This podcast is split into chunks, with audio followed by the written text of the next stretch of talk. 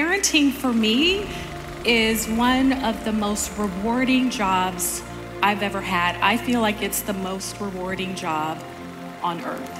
It's also the most challenging. Every single child, every single teenager, every single one of us has a need to be seen, first and foremost, by our Heavenly Father. But we also have a need to feel seen by those that we love and those that we do life with. Well, good morning. It is so great to have you here with us on this summer day. I, for one, am excited about Taco Fest. Lizzie didn't mention this. We will be voting on the best protein upstairs, and it is a fierce competition. So we need all of your help to figure out who's going to win. I think we may even have a trophy. It's going to be great. We'd love to see you upstairs afterwards. As Lizzie said, we're in this new series on U Plus parenting. I realize that as a church that is largely full of young professionals who don't necessarily have kids, uh, this could feel a little strange to you. But uh, this week in particular, and next week, we're going to lean into mental health. We're going to talk about what mental health looks like in parenting, as Lizzie already did a great job setting us up. I hope there's really something here for you uh, personally as you reflect on your own mental health, as you reflect on how you may have been parented. However, I, I do want to make the case as we talk about U plus parenting that there's likely some child, even now, in your life, right? Could be a kid, could be a teenager, could be a child that's yours, could be a niece, nephew. Some of you here are teachers, some of you uh, are just connected with friends who are starting to have kids. So I wanted to show you a photo of uh, the kids in my life. So go ahead and put this up on screen. I mean, that's, that's about as cute as they ever look. I, I want to be clear that is not normal, uh, that, that sort of happy contentedness. Hazel is our daughter on the left here. She's almost four. She's out in the lobby probably having a good time. She looks like she's four going on 30 in this photo. Uh, love, love our little Hazel. And then Hayden is on the right. It's Hazel and Hayden. And uh, what I would give to be that content holding a toy train. Anyone else feel like you just want to live Hayden's best life? Uh, together, those two. So those are my kids, but I think you probably, some of you serve in Kid City, and thus you can picture my kids. But I want to give you a chance to picture a kid in your life. So go ahead if you're comfortable, just close your eyes for a second. And I want you to picture the kid that you have. Again, these may be grown up kids, these may be teenagers, these may be students, these may be niece, nephew, friends' kids, your kids, or kids you even hope one day to have. And as you hold these kids in mind, uh, as Lizzie said, we're going to enter into a little bit of deep waters this Sunday. Um, but as you picture them, I just even now would encourage you, if you're comfortable, to just pray for them. Like you don't have to say it out loud, but in, inside, just even with their names, offer a simple prayer as we're going to talk about how heavy it can be these days to be a kid. Okay, you can go ahead and open your eyes. Uh, this morning, as we continue with the series on U Plus parenting, there's actually a very profound cultural shift that we are in the middle of, just in case you haven't noticed it. Uh, the shift is this convulsion around what it means to be a parent, uh, why we want to parent, if we in fact even will be a parent. And as we think about this shift, I want to put a graph. Uh, you're welcome. Love a good graph. Uh, we've been going after graphs the last few weeks. This is the only one I have this morning. Uh, you'll notice, though, that this graph tells a very interesting story. This is the trend in US birth rates. And uh, typically in birth rates, you see birth rates climb when the economy is good, uh, when the country's pretty stable, when there's not a lot going on. So there's that period there, sort of 80s, 90s, post Cold War, where things were going really good. Then we entered the Gulf War. You saw it take a little bit of a dip. The 90s had a little bit of convulsions. But uh, 2000s were pretty steady. There's a mini dip, if you notice right there in 2001, uh, after September 11th. But then we were kind of climbing up until the year 2007. And this is interesting. You can Google it. Uh, I've been doing some reading on it this last week. Uh, sociologists really don't know why, after 2007, we didn't just decline. Uh, they do know why we declined in 2007. There was the recession that happened. Um, but they can't quite explain why we haven't picked back up. You see how most ebbs find sort of a balancing peak uh, that comes. And right now, we are in the longest decline in US birth rates that's happened since the Great Depression in the 1930s. And the most recent estimate I saw, it's kind of hard to tell with millennials because millennials are still in the middle of having kids. We might rally, we might pull a few more kids out of the hat uh, before some of us are done. Uh, but currently, millennials are at 0.5 children per, per married couple. 0.5. It used to be over two, well over two kids per household. Now we're down to 0.5. Um, this, is, this is genuinely concerning if you've done any reading on uh, cultures in Japan, uh, cultures over in China. Uh, when birth rates go down, uh, economies eventually are going to suffer, workforce is going to deplete. Like, this is, this is a problem that politicians are currently wrestling with. Yet the question is why? is the birth rate down, right? Why, why has it been so low? And just anecdotally, my wife and I are, uh, have just entered our 30s. We have our own two kids. But anecdotally, we're talking to friends, and I would say more than I ever anticipated, friends who are sort of nearing their 30s, entering their 30s, more than ever are starting to say to themselves, do we really even want to have kids? Like, this is a real, genuine, live question. So, this morning, to talk about U Plus parenting, I want to lean into an attempt to answer why I think the birth rate is down so low and then try to give some vision, really, what the scriptures would have to say in response to all of this. So, uh, if you're ready to journey with me, um, the next uh, sl- stats I want to show you, no more graphs, but I do want to give you some stats. I think one of the reasons why the birth rate is down right now is that we can sense as a culture that there has been a monumental shift around mental health struggling with mental health. You've heard us talk about this before. You've probably seen this over the last 15 years or so. The uh, rates are staggering when it comes to struggling with mental health as a culture in general, but specifically Gen Z, who we have the most data on right now. This generation coming up, Gen Z is anywhere from the age of 14 to 26, 27, something like that.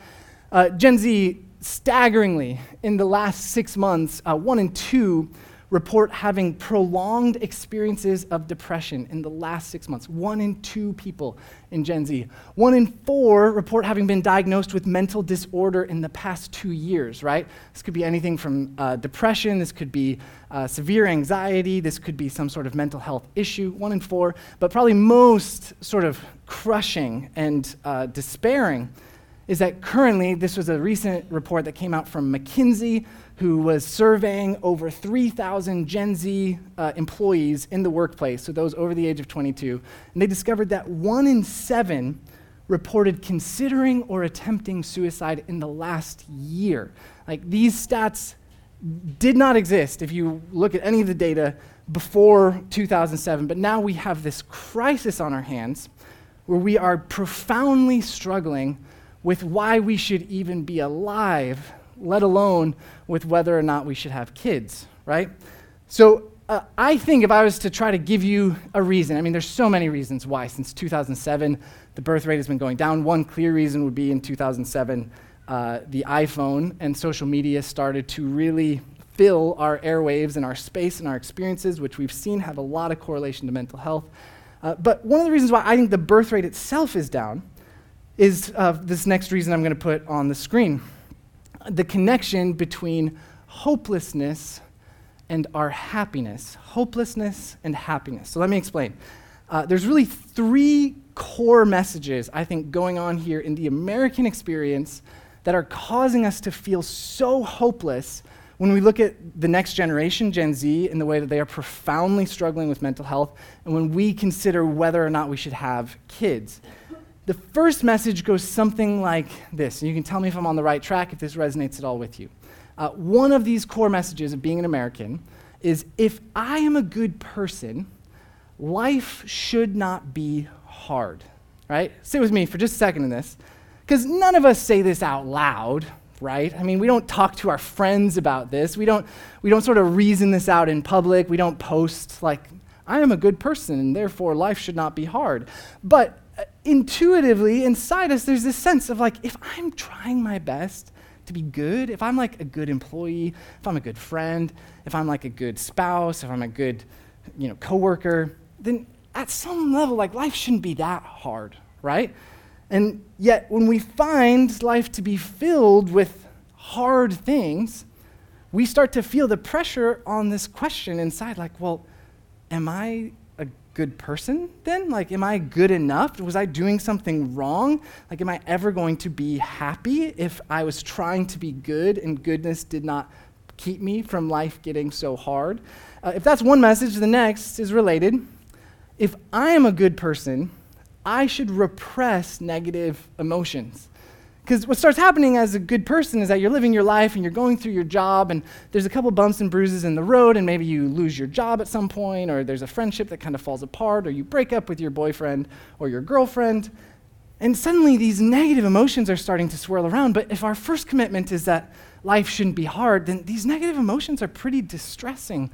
They start to signify to us like something is going wrong with me being a good person. And so we do everything we can to avoid those negative emotions.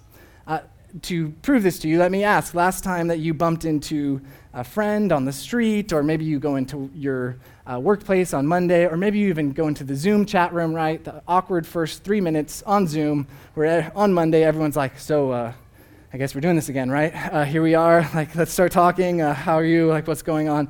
When that moment happens, and the person says, How are you doing? When was the last time you said, honestly, I'm not doing very well, right? That's not how we talk. That's not how we communicate. Instead, the typical answer, which kind of defies our approach to negative emotions, is, I'm, I'm good. I'm good, right? Like, it's been okay. Yeah, no, I mean, it was like there were some things this weekend, but you know, I'm, I'm good. And what does the person do? Oh, good, good. Okay, so, anyways, uh, let's jump into work, right? So, I've got five things that I need you to get done this week. Um, if that's all true, my argument to you this morning, and this is me gesturing, I could be wrong, uh, you can push back on me on this.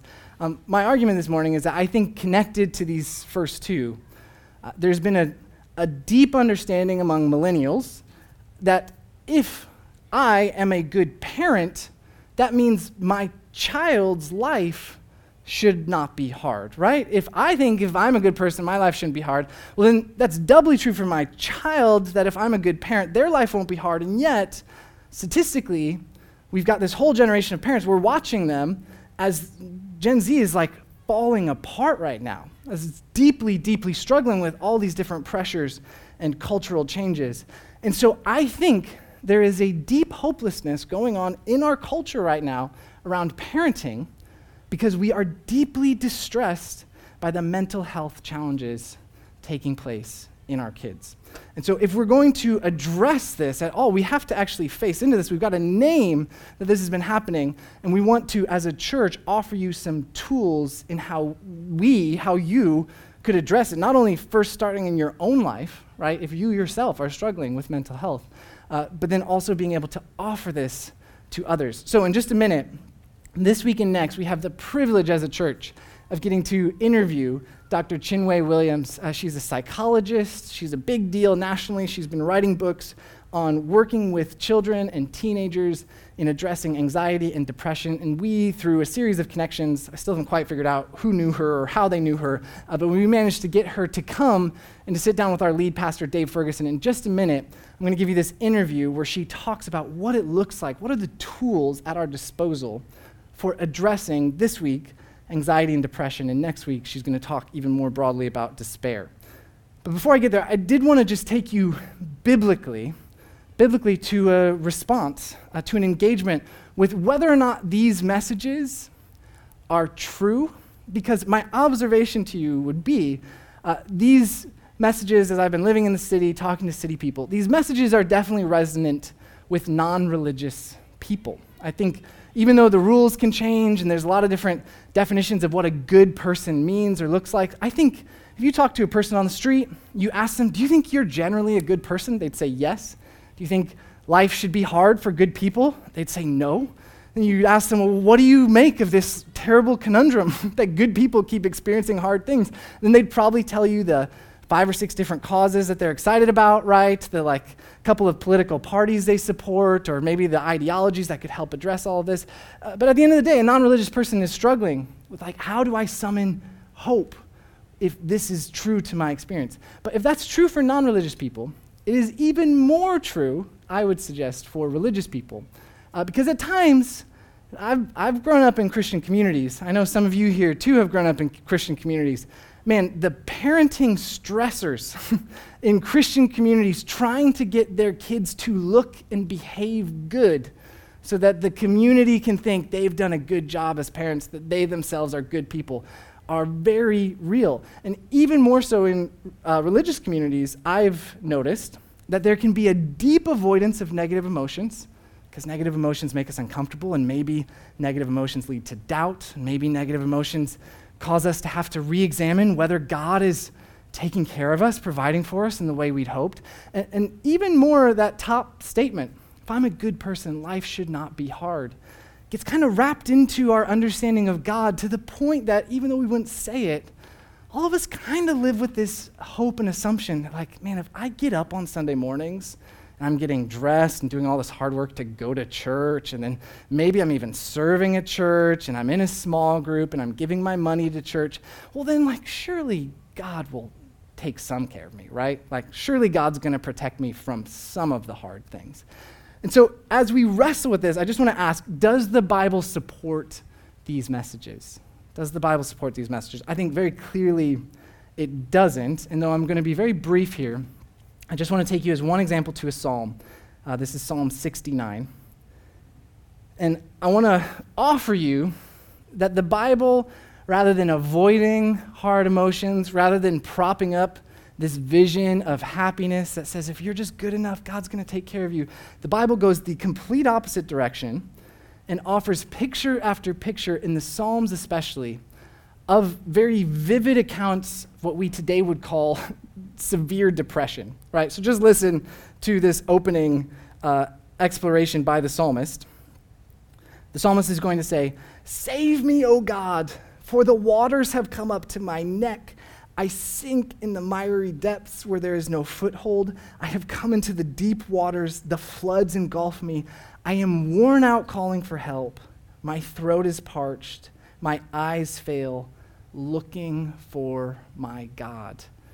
Uh, that picture, I think, especially of I am worn out calling for help to the point that I can't even speak. My throat is parched. All this psalmist has done is cry to God over and over again, and yet the waters have been raising up. Here's the next passage, verse 4.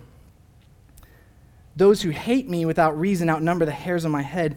Many are my enemies without cause. Those who seek to destroy me, I am forced to restore what I did not steal. I, I love here that this psalm gives a pretty good account of how the psalmist has tried to be a good person, right? This is essentially the complaint that the psalmist is saying as they're walking through this deep depression they're struggling with. They're like, I tried. I tried to give my enemies good things. Like, I tried to help them out. I tried, and I found like all that happens is they keep taking and taking and taking that which I didn't even steal. I'm forced to restore. What's going on with this? Goodness isn't really working for me, and life feels really hard. But it's not just trying to be good. Next passage, verse 7 to 9. Notice that the psalmist actually turns against God. and the psalmist says, For I endure scorn for your sake, and shame covers my face. I'm a foreigner to my own family, a stranger to my own mother's children. For zeal for your house consumes me, but the insults of those who insult you fall on me. This picture is kind of one in which the psalmist has really gone all in in their worship of God, uh, zeal for the house of God, the temple at this point uh, was profound, and yet this passion for God has even turned their own family against them, right? They've literally found themselves ashamed and isolated and totally alone. Now, there's only one hermeneutic question that you have to ask as you are reading through a psalm of lament. Uh, there's many of these psalms in the book of, of Psalms. Uh, but with lament psalms, the fair question to ask is is the psalmist accurately conveying reality around them, or is this just what the psalmist is feeling, right? Psalmist says, like, everyone's turned against me, nothing's working, uh, this has gone terrible, I've called to God over and over again, but God's ignoring me. Um, it's possible that this has more to do with the psalmist's depression, right? The experience in the moment of, of total abandonment, forsakenness, which is often true for us when we ourselves are struggling with depression, than what's actually true going on around them. Yet, it, even if that's the case, a couple of lessons that I want to pull out here before we head into this interview. Um, in biblical lament, we are relentlessly reminded, first, that we are not the first people to face hard things and feel hopeless as a result, right? The psalmist's words were capturing utter hopelessness that anyone was going to come, that any resolution was going to take place. Yet, second, interestingly, the lament invites us to consider that God may actually want to hear the full weight of the emotions we're feeling. I love that the Bible does not editorialize the Psalms of Lament. It doesn't look at this psalm and say, hey, uh, just so you know, like, uh, this wasn't actually happening. There are some friends. Like, we promise this is all going to get worked out. Just give it a few months. Uh, he needs to take some Xanax. She needs to, like, recover a little bit, and we're going to be okay. No, that's not what the Psalms of Lament do. Instead, the Psalms of Lament say God wants to know exactly where you're at. God does not want you to repress or avoid these negative emotions. In fact, God is willing to embrace even your complaints against God. Finally, and this leads us into the interview, there are tools there are tools in the Psalms of Lament that are going to help us and also could help our children to face the hard things we're dealing with. This, to me, is the profound hope that we as a community have to recover if we're going to enter into parenthood, if we're ever going to face attempting to do this very challenging and overwhelming thing of inviting a child into a world which we ourselves are struggling in, that we ourselves are kind of contesting. we're going to need to know that there are actually tools that the Bible can give us to face the hard things that we're exploring this morning. So, for that reason, I do want to turn over to this interview. Dr. Chinwe Williams, uh, she's got two books that have come out. I'll throw them up on the screen here. One is called Seen, the other is called Beyond the Spiral. Both are very helpful, uh, again, even for adults, but especially if you're thinking through parenting. And uh, she and our lead pastor, Dave Ferguson, are going to have a really helpful conversation before I come back up to close us out. So, here we go.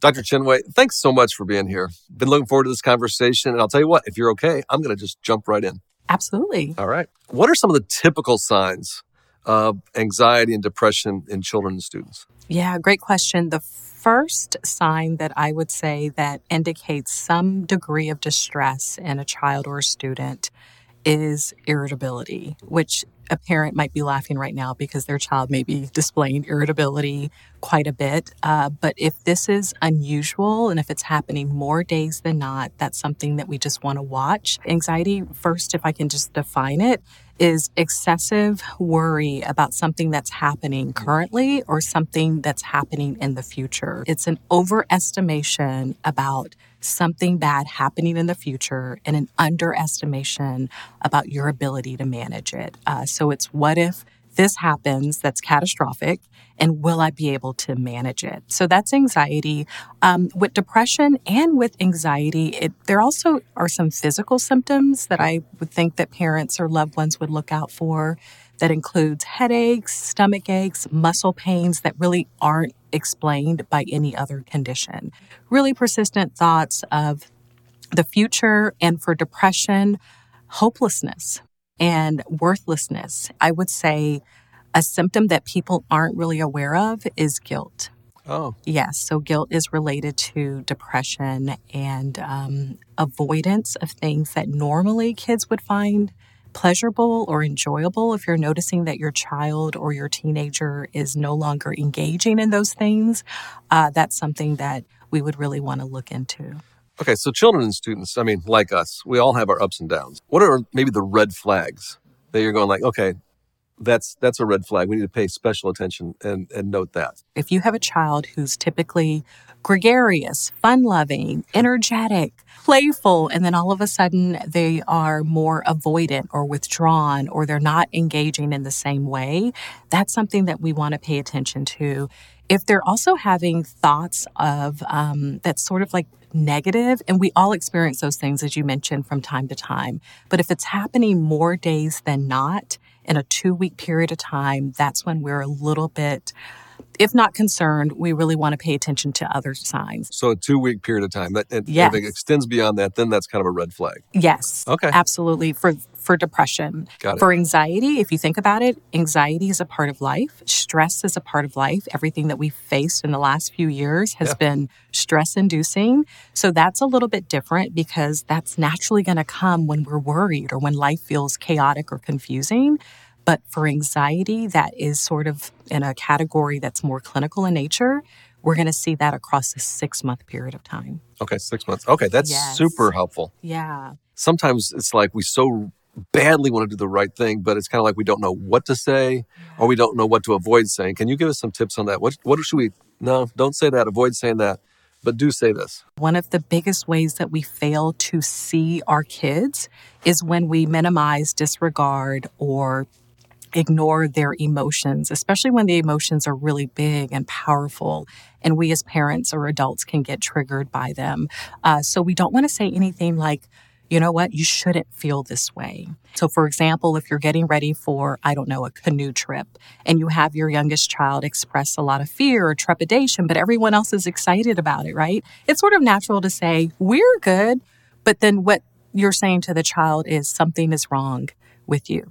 And the other thing that we want to avoid saying, especially to boys, is it's not okay to cry or crying is weak or showing weakness in some way. And so sometimes that's also said to girls, but we really want to avoid that because then that causes suppression of emotions when we really want expression of emotions. And we want to be able to teach our kids how to do that in a healthy way. So those are some of the things that I would avoid generally. All right, that's good. So that's what we should avoid saying. Yes but I'd love to know what should we say? Yeah, so in the book we talk about right brain languaging. So that's expressing emotion based on what you see that your child is feeling. Hmm. Sometimes that's hard. You can ask. They may not be able to really recognize what it is that they're feeling, but you can say, "I can tell that this is really hard for you."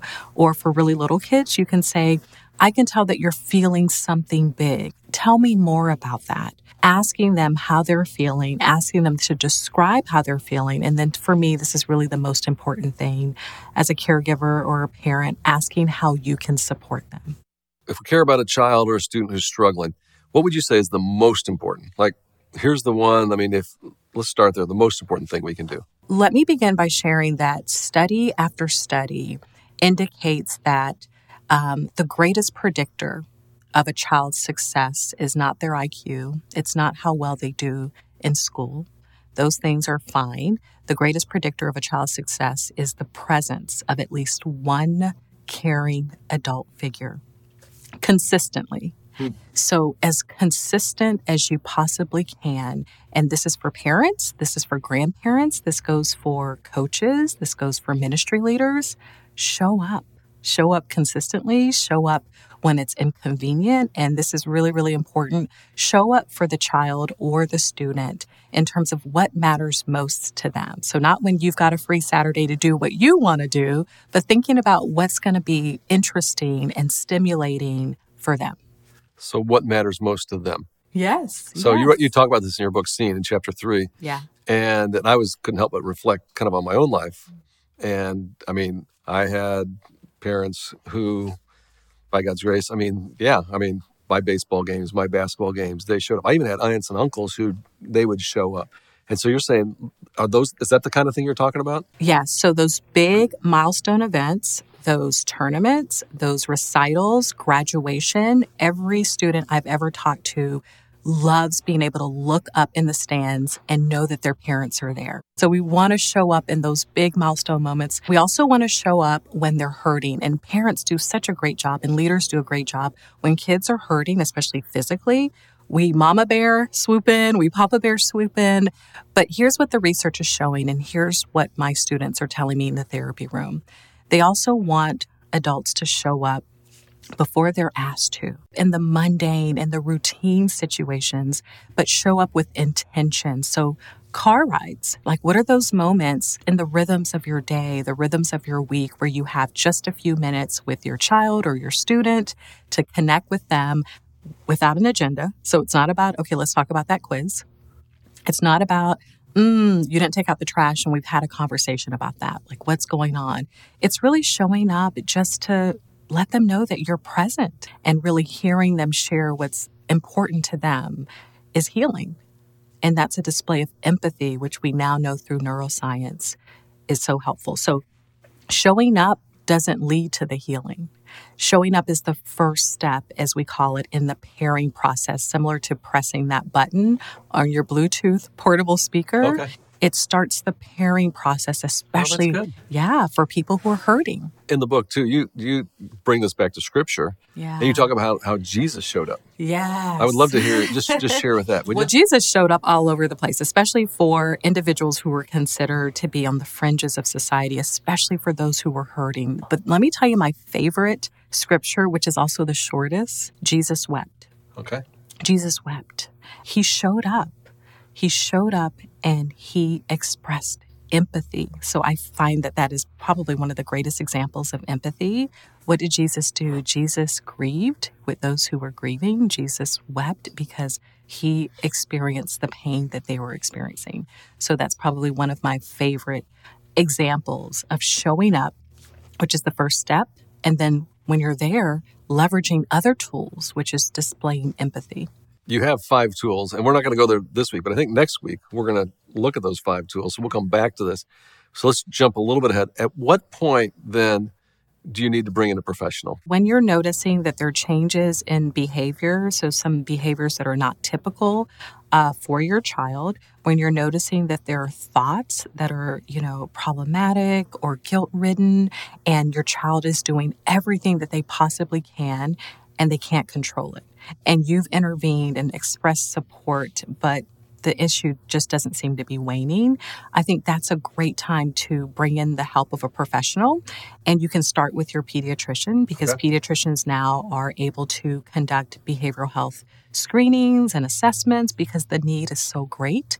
And they're a- able to also point parents to other professionals such as mental health professionals, developmental specialists for additional support. So, changes in behavior, and especially if you're noticing that your child is self harming, and especially if you're noticing or you hear, because sometimes parents don't hear this firsthand from their child, but they hear it from the teacher or peers. That your child has expressed an indication that they're going to harm themselves or someone else. Are there any resources that you would recommend as well? Yes. So, two resources in particular. The first is for an emergency situation.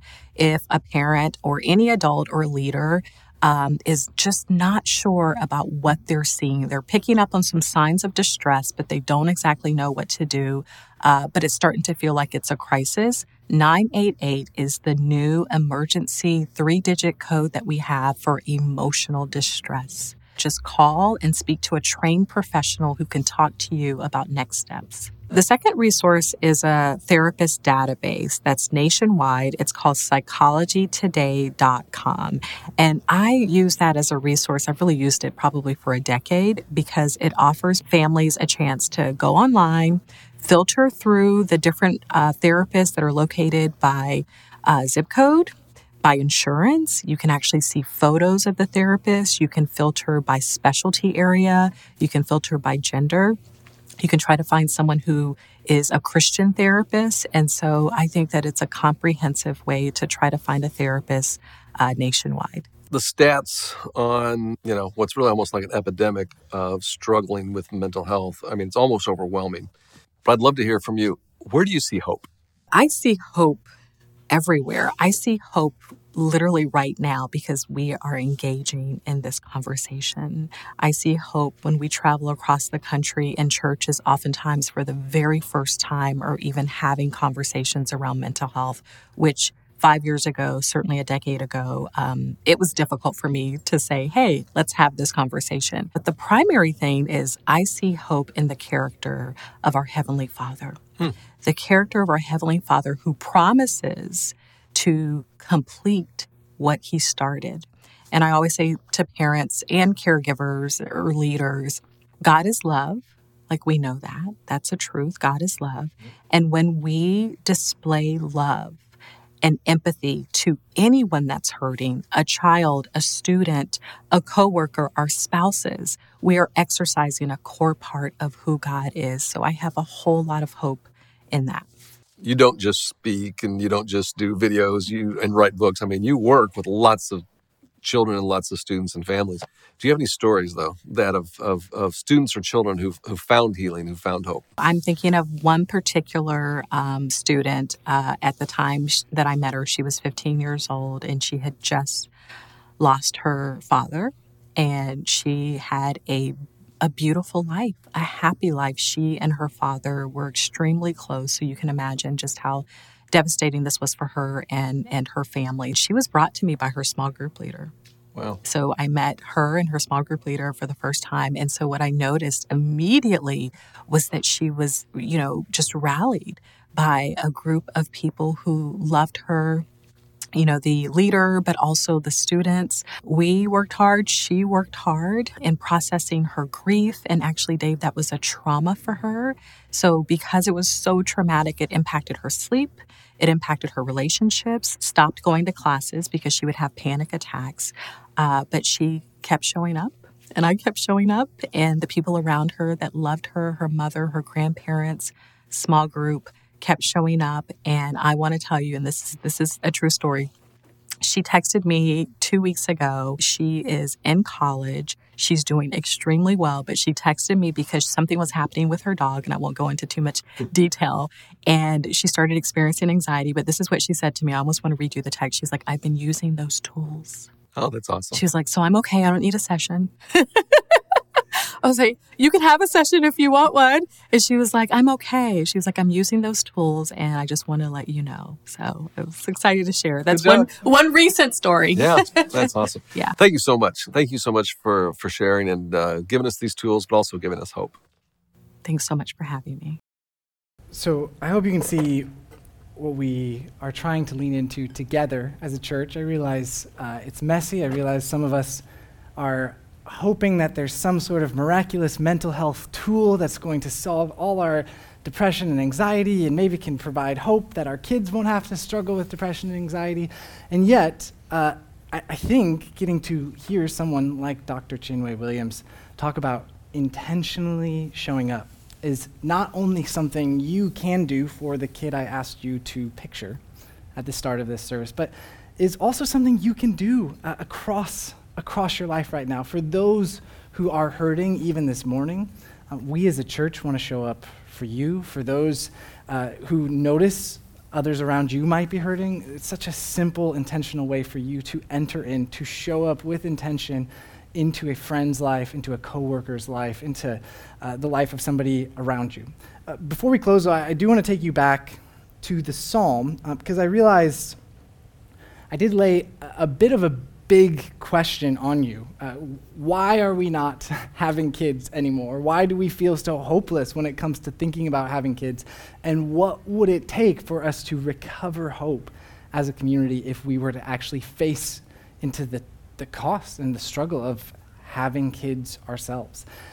If you go back to this Psalm, Psalm 69, uh, there's this pattern that happens in almost every Psalm of Lament. In fact, there's only one Psalm of Lament where this doesn't happen. Uh, that as you're reading through a Psalm of Lament, you tend to have this groundswell of complaint that's rising and rising. You can almost feel for most Psalms as we were reading it before this growing distress. And for any of you who have struggled with anxiety, anyone who struggled with depression, there can be this sort of compounding factor, right, to distress. Like it's getting worse and worse and worse and worse and worse. And yet, in almost every single psalm of lament, there's this moment where a break occurs. So I've actually highlighted it for you here. This is at the end of Psalm 69. And as biblical scholars have analyzed lament, they often call this the turn, the turn of the lament towards trust. And as you ponder the psalm and what's going on behind the scenes in the psalm, we never really quite know what exactly happens to cause the turn. In fact, uh, one professor pointed out to me it's possible that a psalmist is writing out their song of distress and it's growing and growing and getting worse and worse, and they end up putting the page down. They, they set down the pen because they just hit that point of realizing they really don't have anything else to say. And they set it down and they walk away. And in many cases, who knows how long it takes to switch from this verse 29 down to verse 30. And yet, here at the turn, what we find is that the psalmist always receives the gift of hope at the end of every lament. Let me just read this to you. Here it says, as for me, afflicted and in pain, may your salvation, God, protect me. Here's the turn. I can now, I will now praise God's name in song and glorify him with thanksgiving. In fact, the psalmist continues This will please the Lord more than an ox, more than a bull with its horns and hooves. The poor will see and be glad. You who seek God, may your hearts live. The Lord hears the needy and does not despise his captive people. I realize as we're reading that, we haven't looked at the whole psalm. Uh, the flow here is a complete and utter shift in perspective. The psalmist has turned from distress and despair to now this recovery of trust and hope. What has happened that has allowed the psalmist to recover their hope?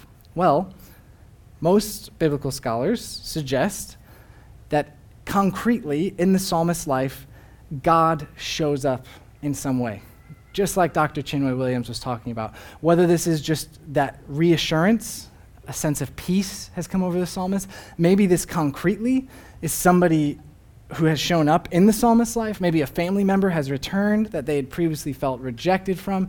Uh, maybe a change in their circumstance has occurred, right? Their, their work, their life, uh, their community starts coming back to them in ways that had previously been lost.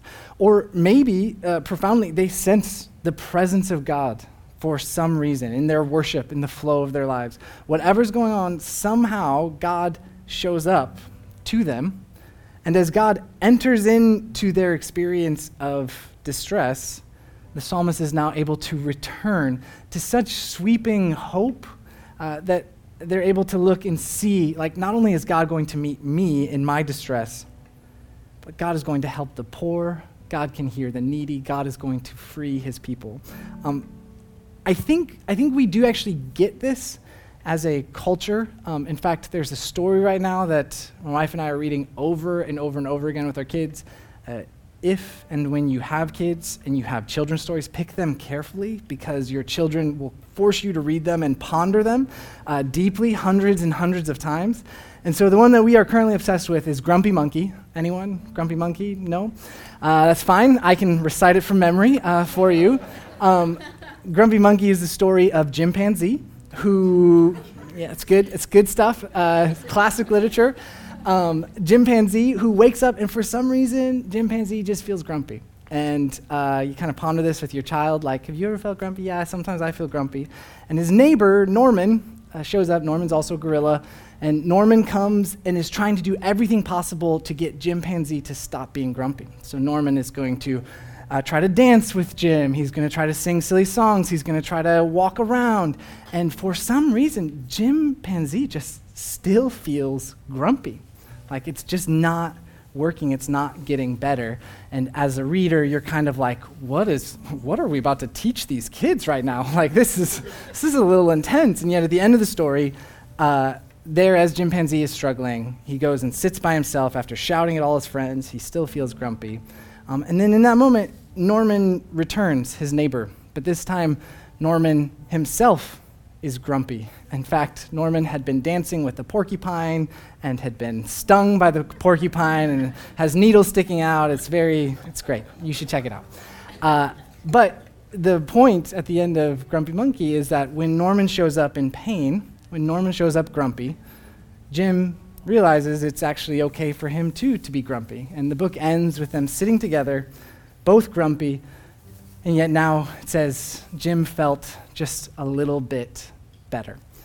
Um, here's the beautiful thing about that story uh, it is an articulation, as Dr. Chinwe Williams said, of showing up in someone's suffering. But here's what's even more profound as I have pondered this book over and over and over again. Uh, God uh, does not just unintentionally or accidentally find God's self there in the midst of our suffering. Instead, God intentionally chooses to enter into our suffering for us and with us so that God can be with us in the hard things we are facing. Uh, when you look at Jesus Christ, it is the reminder, uh, even as we're going to now in just a moment go to this table, that God has not accidentally found himself able to relate to your suffering, to your grumpiness, but God has chosen to enter in to your suffering, to be with you in it. So, uh, while that does not, on its own, solve every mental health struggle, while there is definite need for support and help and treatment if you are struggling with any mental health or if your children are struggling with mental health, I think the only way we as a Christian community could become the hopeful people we are called to be is if we know and believe firmly deep down inside that God will not only show up, but God will enter into our suffering to know us in it and will enter into the suffering even of our children um, as they themselves will find the hard things in life facing them. So this morning, would you pray with me that we might recover this kind of hope? God, we know there are many children represented here uh, by us who are currently struggling, um, who may be experiencing some sort of struggle, uh, all the way from just a general sadness and grumpiness, all the way to true and deep anxiety and depression. Lord, I pray this morning would be just a reminder of hope for us, that there can be hope for them, that as we show up in their lives, as we enter in, that we could actually be these signs of love, these signs of you, God to the children in our lives. And yet, I finally do, Lord, want to pray for us, for us as a community. I particularly want to pray for those here who have sensed a loss of hope in themselves. They don't really know what it is that they have to offer to the next generation. They don't know why they would face into this challenging task of perhaps considering bringing a child into this world. And Lord, I pray as we ponder your word, we remember we remember that you show up, that you enter in, and that you want to give us hope. That no matter what we are facing, God, you can restore and redeem. We pray all this in Jesus' name. Amen.